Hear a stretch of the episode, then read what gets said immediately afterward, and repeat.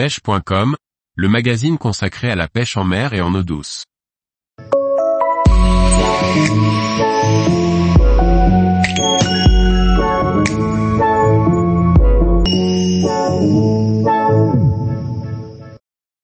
Douzième Open des Glénans, 127 équipages et 443 poissons pêchés.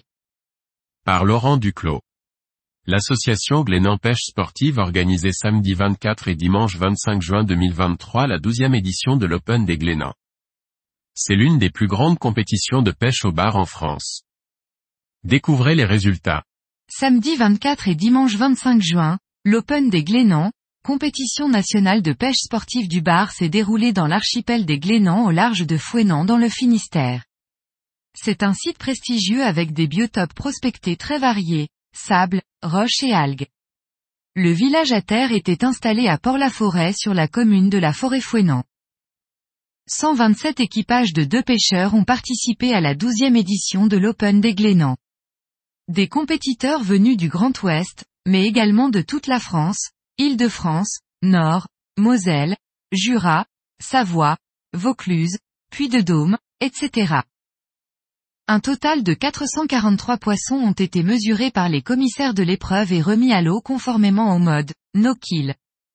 Le plus gros poisson, un bar de 75 cm, a été pêché samedi par l'équipage Sol Fishing, composé de Gwenal Le Sceau de Tréguin, 29, et Sébastien Lagadec de Chamonix. Premier et vainqueur de l'Open des Glénans 2023, l'équipage Team Les Portugais, composé de Ricardo et Carlos da Silva de Quimper, 29, a réalisé sur les deux jours un total de 524 cm, longueur additionnée des poissons mesurés par les commissaires, les cinq plus gros poissons du samedi et les cinq plus gros poissons du dimanche. Deuxième, l'équipage Fish and Friends, composé de Gauthier Legal et Olivier Ranou de Rospordin, 29, avec 492 cm de poissons. Troisième, l'équipage Roadbuilders républicain, composé de Benjamin le Provost de Cherbourg et Benoît le Damani de Brest avec un total de 448 cm.